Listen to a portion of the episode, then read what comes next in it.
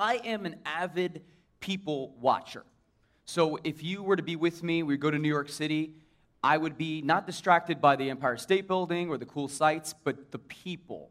Because people do very funny things. Like I'll just be walking in the street and I'll be like, yo, that guy's a Smurf hat on. Do you guys see that? And everyone would be so concerned with something else, but I find that I am always people watching. Well, this doesn't always serve me well because 10 or more years ago now, um, we were on a missions trip and we were doing all this stuff. We were working on homes. We were up in New Hampshire working with an organization called New, Work Camp New England. And so we're fixing up poor people's homes, we're painting them, we're fixing them. But they gave us a day and they said, hey, listen, uh, go out with your group and do something fun. Go out to a restaurant or whatever. I don't remember what we did that day. But what I do remember is that as I was walking in you know, the town, I lagged behind the group because I'm just staring at everyone. And I noticed this man, and he had this huge poster board. He's holding this poster board, and he, on it was all of these things written that, that hum, humankind could do better. And he was probably standing on a soapbox, which was kind of ironic to, not ironic, but kind of funny when you think about people standing on a soapbox. Anyway, so he's doing that, and he's shouting, you know, like, repent and change, repent and change to this whole people that didn't really listen. And so I'm watching this, kind of like a bad, you know, accident. You kind of just can't look away. And we meet eyes.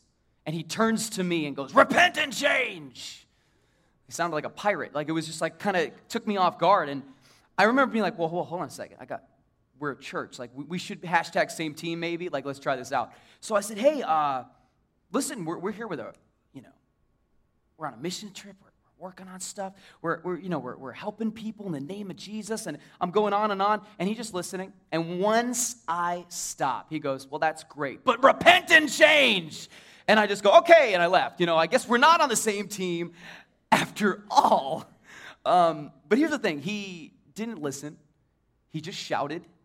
And he, it, it, there's no care in that, right? And, and here's the thing as a Christian and now as a pastor, you know, that is cringy to me Man, I hate when someone is doing something in the name of Jesus that isn't very Jesus like. And now we got to give grace to those people, absolutely. But it kind of reminds me of hey, well, we might have all had at one point or another a poster board guy in our life.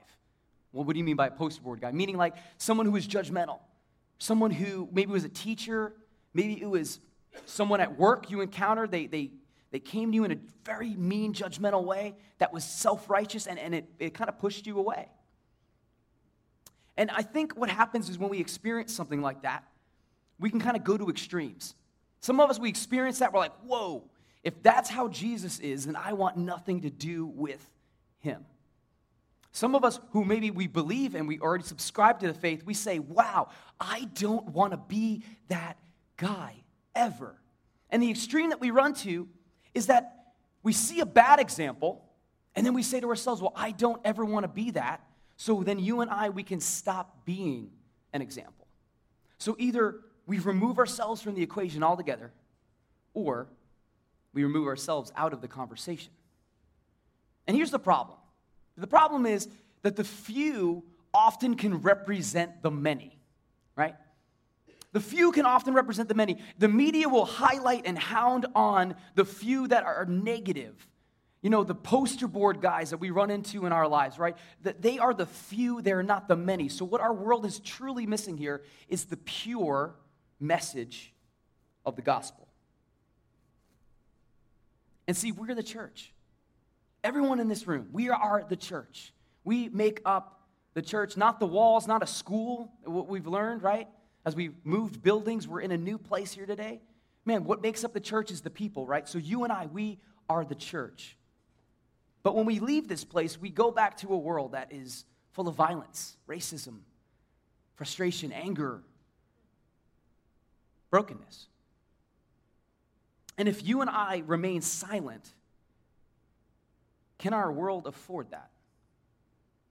Can our world afford to miss out on the pure message of the gospel for what it really is. A lot of times we might be looking at our world and we might be seeing the news. I mean, you flip on the news for four seconds, it's like negativity. This guy killed this guy, and explosions. Like, it's just terrible stuff all the time, right? You, you turn on the news, you're like, I'm gonna turn it off. I need to watch something, like, gonna start looking up puppy videos to make yourself feel better. That's how negative the news can be, right? But we look at and we can often say, God, where are you in all this, right? And I wonder if God is saying, well, well where's my church? Where are my people? Because here's the truth that God so often decides to use you and He decides to use me to be His hands and feet, to reach out to a broken world and to care for them. And this is kind of scary because the more I read the Bible, the more I see this to be true. We're just going to dive in here for a second. Matthew 28, they, they, commentators call it the Great Commission. The last thing that Jesus said to his disciples when he was physically here on the earth was, Hey, Go and make disciples. I'm gonna go to heaven. It's up to you. Boom, he's gone. I'm gonna give you the Holy Spirit to help you, but yes, go and make. Now, he gave us a commission.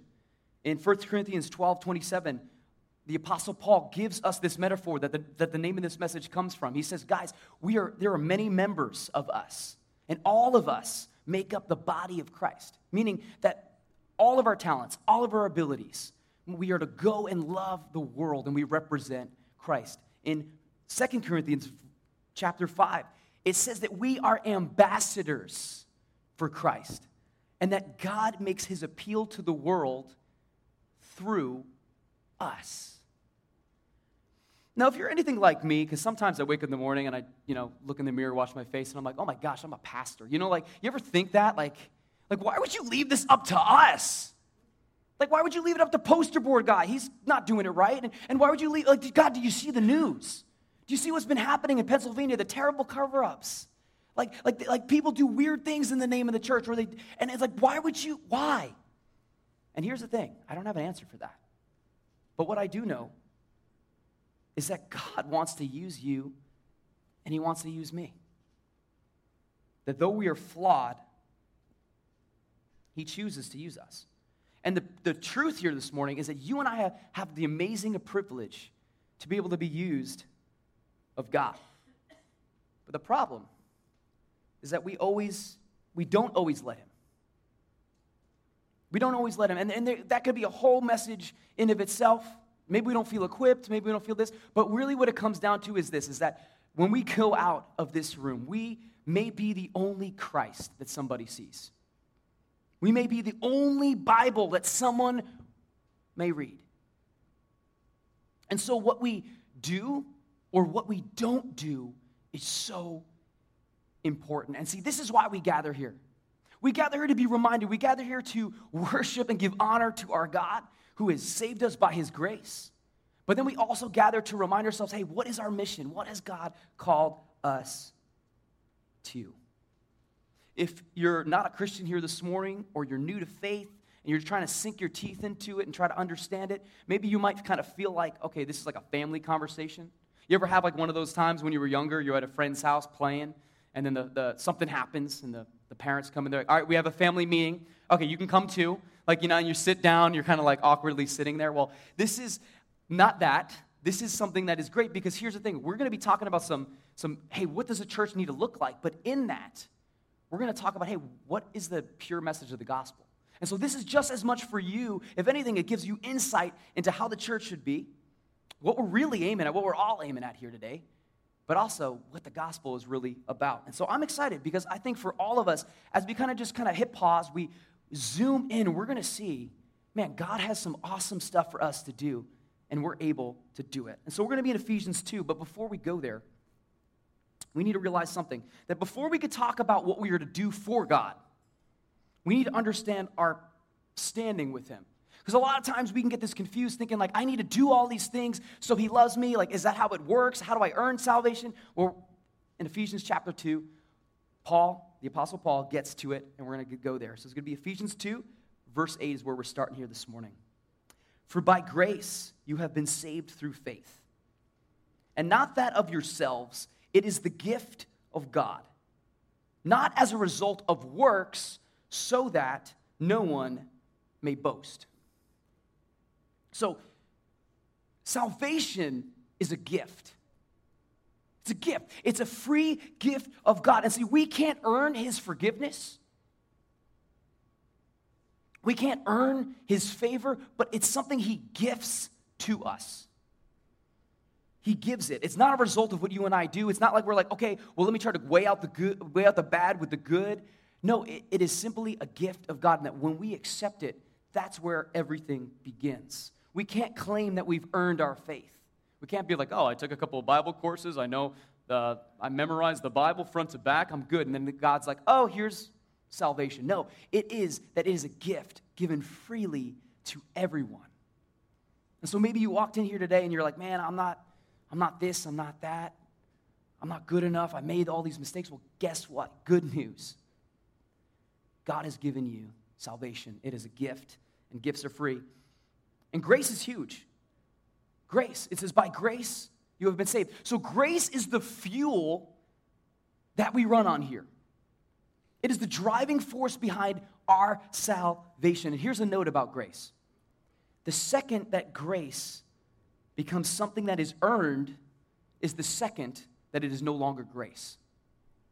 The second that grace becomes something that is earned is the second that it is no longer grace. And so, the foundation here that we need to build on before we could talk about what we do as a church and what we are to be responsible for as Christians is to realize that our foundation, uh, I'm sorry, our works don't earn us salvation. God graciously gives it as a gift.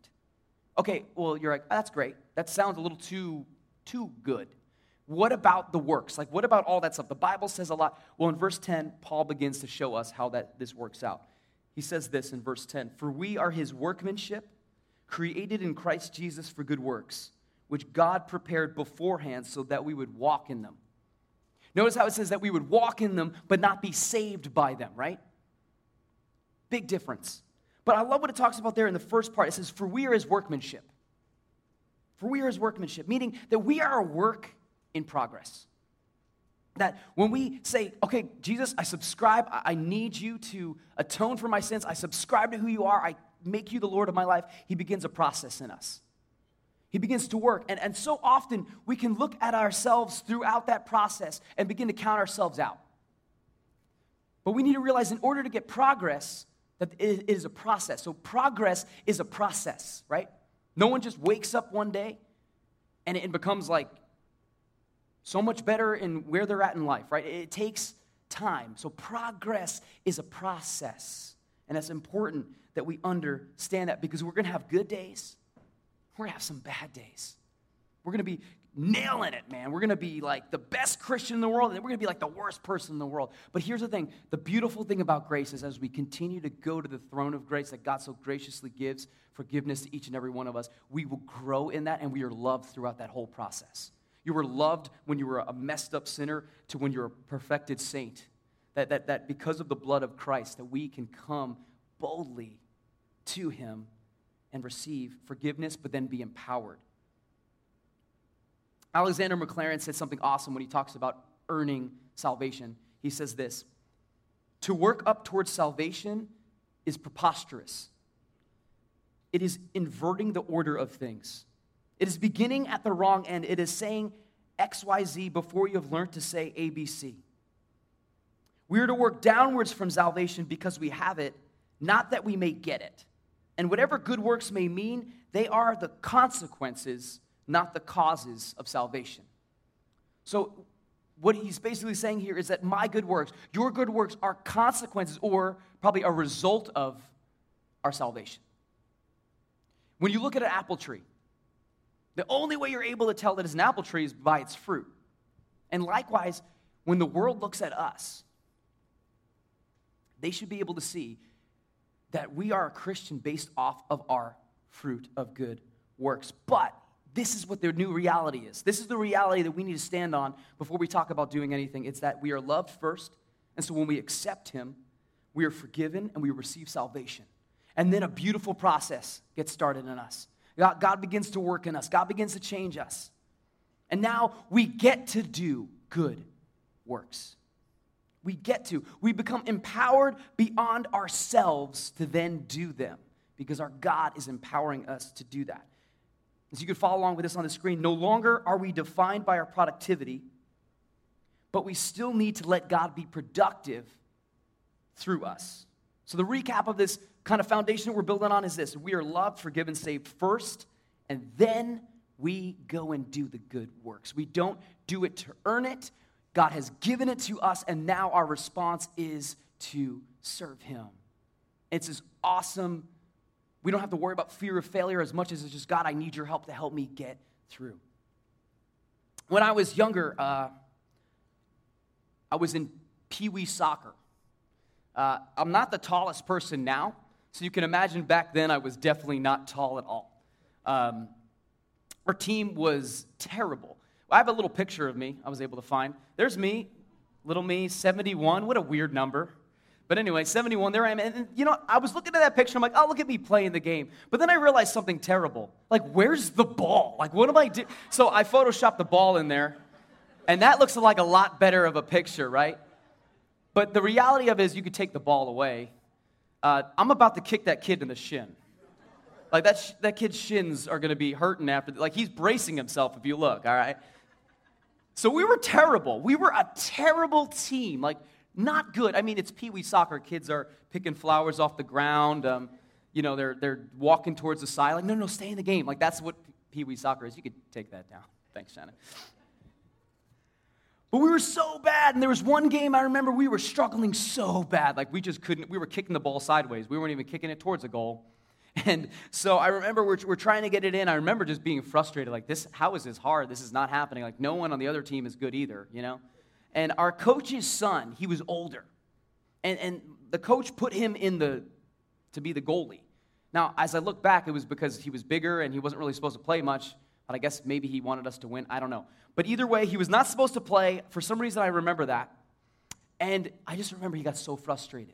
This is our goalie. He starts crying and he runs out of the goal, steals the ball from one of our players, dribbles around the opponents, and kicks it right into the goal. I remember it was the most conflicted excitement I felt as a little pee wee soccer player because I was like, yes, we got a goal. But then I was like, wait a minute, our goalie did that, and that just feels wrong, you know? Because he was like carrying the team on his back. He was kind of like LeBron Jamesing it a little bit, like he was, you know, just doing the whole thing himself. And I, I wonder where that kid is now. I think he's, I hope he's doing awesome things. But here's what we'll agree we'll agree that that is amazing. We'll say that, was, that, was, that sounds like a cool story. That sounds like that guy really did a, a lot. That was cool. He's, ta- he's very talented. But when we are talking about a team, we're talking about the definition of a team, we would probably agree that that is not a definition of a team because it is not sustainable for one person to carry the whole team. And likewise, we are a team here. There's not one player that's better than another or more important than another, that we are all important, that all of us have a role to fill. And it, God in verse 10 has said this that I've created good works for you, then you and I, we can't afford to waste time. I don't know about you, but I feel like LA Fitness is kind of taken over the world. You know, like they've, they've just like knocked down a grocery store and be like, mine now. Like that's how they do it. And so they are everywhere. But here's the thing my wife was recently looking for a gym, and it kind of gave me this example. A lot of times we can, we can treat church kind of like how we're, we're looking for a gym. Ooh, oh, let's, let's see this gym. Oh, wow, they have a big pool. Oh my gosh, they have all these classes, you know? And see, that's okay because that's okay when it comes to, you know, a consumer, you're paying money, you're going to a gym, like you want to be frugal, I get it, right? So when they change your yoga class from like 7 in the morning, which you were so used to going to, and at 9.30 they change it, you could switch gyms. Like that's cool. Like that's, that's you know, you got to do that. It's smart. But often we can come into, we leave our gym, we on Saturday, right? We clean up, we get ready for church on Sunday, we come to church, and so often we take that same consumer mindset, which isn't bad, but it's bad when we bring it into this room. Sometimes we walk in and we, we, we look at everything, we're like, hey, how can this place serve me? I've been guilty of this before. We all have to some degree. We walk in and we say, How can this place serve me? But the truth here is today is if we took God at His word and said, and realized, hey, I began, He has things for me to do. And we began to focus on how we can serve. I think we discovered that we'd get way more out of serving, than kind of just taking a back seat. And so, yes, a lot of energy has been put forth to say, you matter. And what we do in here matters, but what we do out there matters as well. So we're going to be in Ephesians 4 now. We're skipping ahead. And Paul is reminding a church how to be a church. And so I want us to get fired up. I want us to look at some of these things. And some of these things I think we're doing well. But I think that as we kind of re- look at them, we remind ourselves that we're going to be more challenged and equipped to go out into this world that needs the pure message of Jesus. And so we start to see this theme in Ephesians 4, where we're starting. Paul says a lot of, hey, don't do this, but then start doing this. And that's important because if I were to walk out of here with a, you know, have a camera crew and stuff and interview people on the streets, say, hey, what do you think Christians are known for? I think we get a lot of, oh, well, they don't do this, they don't do that, they don't like that. You know, so we get a lot of that. And see, uh, Christians can be known for what we don't do, not necessarily what we do, right? And see, God has called you and I to be doers, not a bunch of not doers. And so I love this, this section of the text, and I think we're going to get some principles out of it that can encourage us today. Because there's a lot of, hey, don't do this, but then he gives us stuff to do. Because a lot of times we can think Christianity is a game of defense and not offense. You're like, Andrew, what, what does that mean? So often we could be way too busy trying to keep a strong defense against sin that we can forget to be on offense when it comes to love. Like we're so worried about like what we need to not do that sometimes you and I we could easily forget, hey, but wait, there's another job for me to do. So as we look in this text, let's really dig out some principles that we can really kind of hang out with. So Ephesians chapter 4, we're starting at verse 25. This is Paul saying, "Therefore, having put away falsehood, let each one of you speak the truth with his neighbor." for we are members of one another. So the defense here is okay, put away falsehood, I mean like don't lie, don't believe false things, cool. Let's do that. But then more than that, speak truth with your neighbor. See, that's the action. That's what we're called to do. And see, this can make us uncomfortable because we can be maybe more worried about well, if we're liked or maybe we're fearful that we might be like the poster board guy. We might be the, the come across as judgmental. So we, we tend not to speak the truth, and we end up telling people sometimes what they like to hear, often to their detriment, right? But then the other extreme, I think, is even worse. The other extreme is some of you, you know, or some of you know the people in the church, not so much here, but can berate people with the Bible. It's like they have the Bible and they start slamming people on the head with it, right? And then we can come across as judgmental or self righteous. And see, God calls us to be in balance here. He calls us to speak the truth, but lovingly. I think Martin Luther King Jr. said this so well. He said that attack the false idea, not the person who holds that idea. Man, and that is so important. Because as a church as a whole, if we can grasp around that, then we're going to see so much good change when a friend or a family member is making a bad choice, tell them, but lovingly.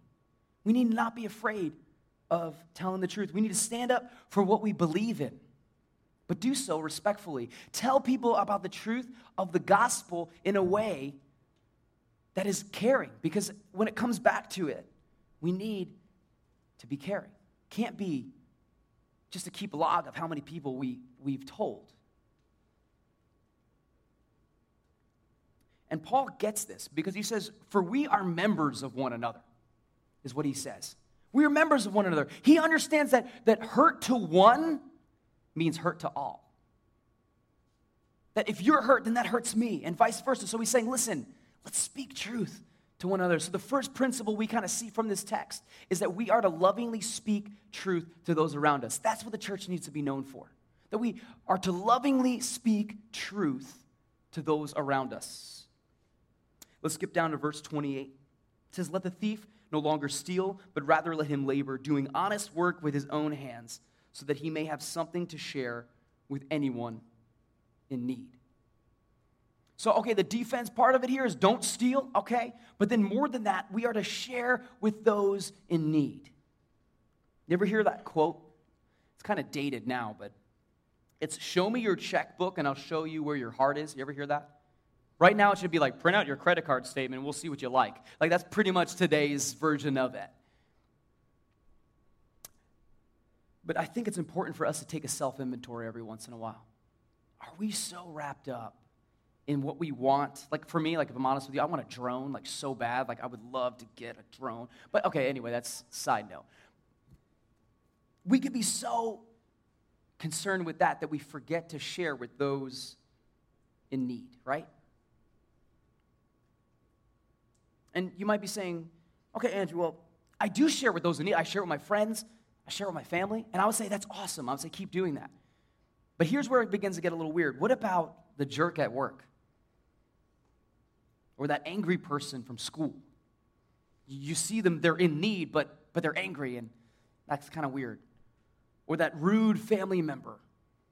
And, and here's the thing the reason why it's hard is because a lot of times we feel like they don't deserve it. And here's the thing they probably don't.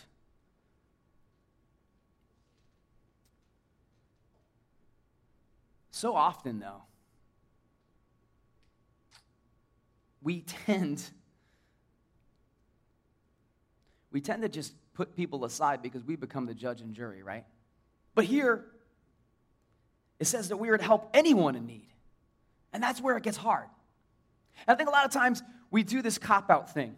I don't know, maybe, maybe this has happened to you, but where you tell someone about a need and someone goes, Oh, wow, you're, you don't have food on the table. Like, oh, well, I'll be praying for you. And so we, we can kind of do that, oh, I'll be praying for you thing. And here's the thing that is so important. Prayer works. And like, again, I asked prayer for this message. I had so many things going on this week. I texted a whole bunch of friends, said, guys, please pray for me because I believe in it. But so often we can kind of use that as a cop out. Be like, oh, wow, that's terrible. That's happening to you. I'll pray for you, right? We go home, we say like a 10 second prayer, or we forget to pray altogether, which I'm guilty of. And when God doesn't show up, we go, God, why didn't you show up for their need? Why didn't you do that? I think our Heavenly Father could be saying the same thing. Well, well, why didn't you show up? Why didn't you fulfill their need? Because so often, I wonder if it's that God planned to use you and use me in their life, and we just kind of failed to act. I don't think we do this on purpose sometimes. I think it's just we can get so caught up, and that's why it's so important we talk about this. And so, the second thing we dig out of this text is that we are called to give to anyone in need. We are called to give to anyone in need. And the, the Greek word that Paul uses for the word anyone means anyone, not just those who deserve it. And that is hard to swallow. But again, if, if our salvation is built off of grace, then we need to give to those in need. Verse 29 And no corrupting talk come out of your mouths, but only such as is good for building up as fits the occasion, that it may give grace to those who hear. So the defense is watch your mouth. Like I think we, we all try to work on that one, right? But the offense part of it is to build people up, to encourage them. We are humans in this place. We are people. But a lot of times in life, we tend to act like a parrot. You know, and you'll know what I'm talking about in a second. You're kind of like, what? You know when you, this ever happened to you? You're walking in the store you're just like walking, you see someone you kind of knew from the job or from high school, it's been a long time. You don't really want to do that talking thing, it's kind of awkward. Like, that's why I don't go to the mall sometimes. Um, but you see someone you kind of know and you do that, hey, how you doing? And then they say, hey, how you doing? And then you both keep walking and you just, you know, no one answers each other's question. It's like a rhetorical hello. You, you, you ever have that happen to you? Sometimes you get lucky and you'll get the, how you doing? You go, good, you? and then you don't respond. Like they, they could be going down the street to rob a bank and you would have no idea. But you, they, you know, it's like that's how it goes, right? Now I'm kidding because obviously that happens a lot. But often, do we make time for genuine conversation? Genuine conversation for me to know what's really going on in your life, for me to encourage you, to build you up. Hey, that is important. Anthony uh, spoke at the Green Room a few weeks ago. Anthony was the guy who led worship today. Um, he spoke at Green Room and he was giving a message about like hey like treat each other better type of thing because that's what kids struggle with and honestly That's what us adults struggle with too. And one of the things he said was a challenge, and I thought it was so awesome to share with us. It was this: is that anytime you think positively about somebody, tell them. Wow. And in a, in a day and age where I could just take out my phone and text you, hey, I was just thinking about you today. Like, you, you really handled yourself well on Sunday, helping with this and doing that. Or, hey, uh, thank you for encouraging me. Like, when we think positively about someone, man, what if we began to tell each other? Because we are to build each other up. And so, are you an encourager this morning? Because the third thing we see from this text is that we need to be people who seek out others, encourage them, and build them up. Build them up. That's what we need to be known for. There's one last ingredient that I want to top, I'm sorry, uh, cover today. And this ingredient is probably the most important one. And to illustrate this before we get there, I have a story. Philip Yancey, in his book called What's So Great About Grace, he tells a story. He tells a story about one of his friends who was just out and about in the city during the day, and a prostitute comes running up to him. And she was frantic, and she was in need, and she begins to tell him all the terrible things that she was doing. And, and some of them are really, really intense. And I'm not going to say what they are. But beyond the usual stuff, there was a lot going on here. And he begins to dialogue with this woman, and we kind of jump into what Philip Yancey's friend said. He said this At last, I asked if she had ever thought of going to a church for help. I will never forget the look of pure, naive shock that crossed her face. Church, she cried. Why would I ever want to go there? I was already feeling terrible about myself. They just make me feel worse. Wow. And see, Philip Yancey's point in retelling the story was back in those days. People would run to Jesus. The prostitutes, the broken, the hurting would run to him not away from him. And I wish, I wish to tears that this was just a story in a book that we can all say, whoa, all right, that doesn't happen today though. But just this week, I was hanging out with a friend who walked away from the church, and he said to me, Andrew, I don't feel like I am comfortable there. I don't, I don't feel like I, I could walk into a church and feel loved. I feel like I just feel judged. And he has a lot of people in his life that are super judgmental of him that are, don't come here, thank God. But all the more brought up this terrible truth that that is true for so many of us. That the church should be known. And when I say the church, I mean the church at large. Guys, again, we are, we are such a loving place here.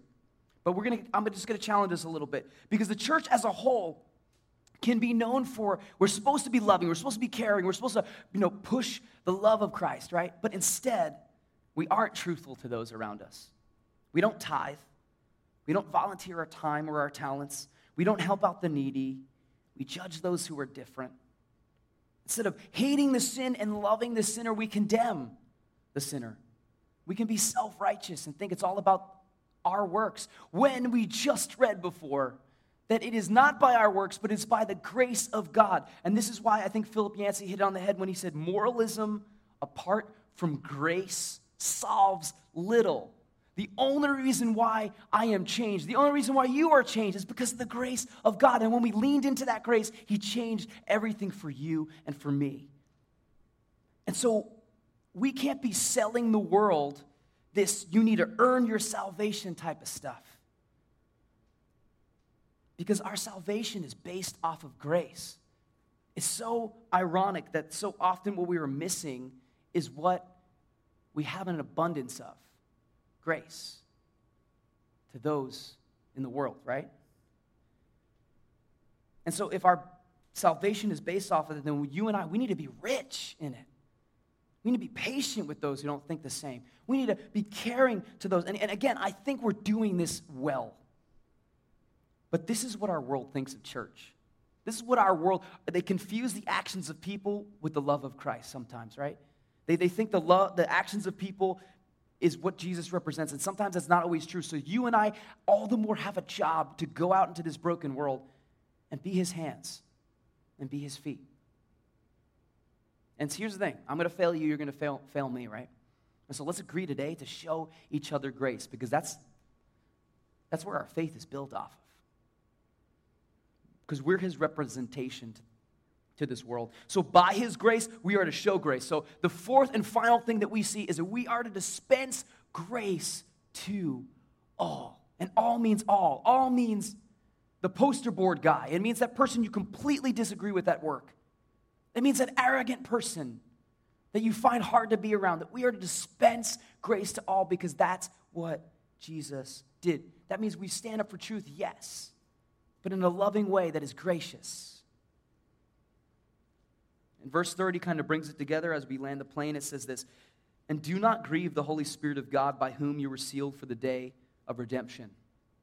Let all bitterness and wrath and anger and clamor and slander be put away from you, along with malice.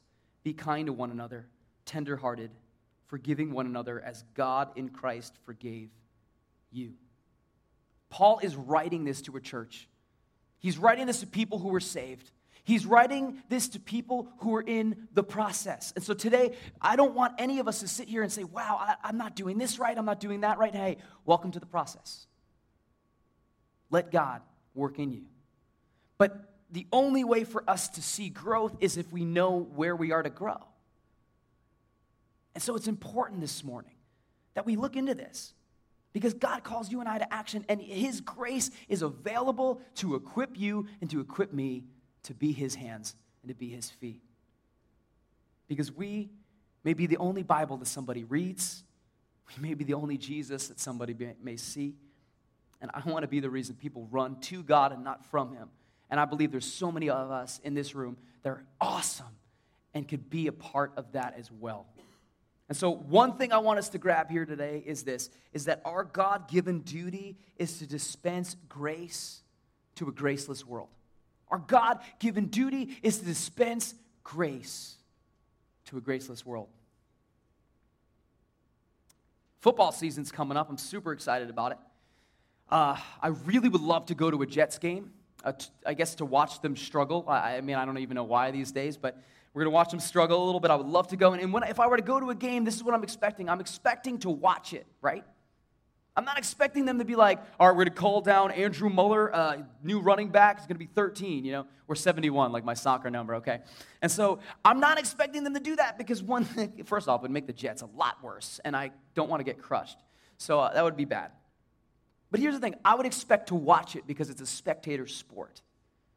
And so when we come into this room, this isn't a spectator sport. We get an opportunity to all play on the same team together inside these walls. Some of us volunteer, some of us are, you know, there's a lot of stuff that has to happen to make today work. And a lot of you awesome volunteers. I was just meeting with our team. I'm like, look, we're going to be talking about what the church should be like, but but you guys are killing it. And so we have a lot of awesome people here. And you have an opportunity to do it inside these walls, but more importantly, we need to be doing this outside of the walls. Be in the hands and feet of Christ. So the question I have is how can you extend grace to those around you? To love like Jesus loved. Maybe you're sitting here and you're like, Andrew, this is a great message for everybody else. Because if you knew what my backstory was, you'd not want me in this room. Maybe, maybe that's how you feel. And, and, and here's what I'm here to tell you is that there is no one so far gone here today. That you may feel like you're talentless and unable, but I'm here to tell you that no, no, no, that's not true in Christ. You are talented. Do not count yourself out, that you are important and you are loved. You might not be perfect, but if you subscribe to the grace of God, he will equip you in ways that you never thought possible. We needed to stop believing the lie that we have nothing to offer. Let God work in and through you. So, just a quick recap. The four things we see is we are lovingly to speak truth to those around us. Two, we are called to give to anyone in need. Three, we are to be people who seek out others, encourage them, and build them up. And the most important one of all, we are to dispense grace to all. If you're not a Christian here this morning, this is the gospel that God sent his son. He saw us in our sin stuck. He came to die for our sins to cover us. By grace, He gives you and I salvation. It's not going to be your good works. Your good works are a result of what He's doing in you, yes, afterwards. But the way it starts is just by coming to Him. And by grace, He transforms our lives. By grace, you and I are then able to show grace that He loves you this morning. He wants you to draw near, and that can happen today. And if you're new to faith, you're trying to figure out, hey, this is a place you can ask questions. This is a place where you can lean in and say, hey, I'm struggling with this. I need answers here. And we will do our best to encourage you and to point you in the right direction. But we need to realize for everybody here faith is a process that was started by grace, fueled by grace, and sustained by grace. And so, if that's true, and it is, then our God given duty is to dispense grace to a graceless world. I hope you guys would join me in that. Let's just pray here today. Jesus, we, on top of everything we've just discussed this morning, are so thankful for the grace that you showed us. God, we fail you. We are sinful. But yet you saw us, as the Bible says, while we were still your enemies, and you died for us. To bring us near to you, to reconcile us to you, that there is nothing that we can do on this earth that would pull us away from you, that, that, that, that is so far beyond saving, that we can run to you, God, and receive forgiveness for anything that we've done. And then you could use us. Paul, who wrote these words we read today, he was a murderer, but you transformed his life to write most of the New Testament. I think that's an example to us today, Jesus, that you can use anybody, that no one is far gone, that we are all to be the hands and feet of Jesus. So, God, we thank you. And I pray that we would not feel condemned as much as we'd feel free to do what you've called us to do and to know, God, that you love us You've redeemed us. We're going to fail, we're going to fall. But we are saved all the while, and it is a process. And you understand that because you've created it. And you're going to work in through this church. I thank you, God, for every person in this room. I pray they would feel your love today. I pray, God, that they would know that they are loved. Pray you would heal any wounds of the past. But ultimately, God, that they would be close to you and that you would begin to use them in this world that so needs you. And Jesus, we thank you. We invite you to do amazing things. And all this we pray in the matchless name of Jesus.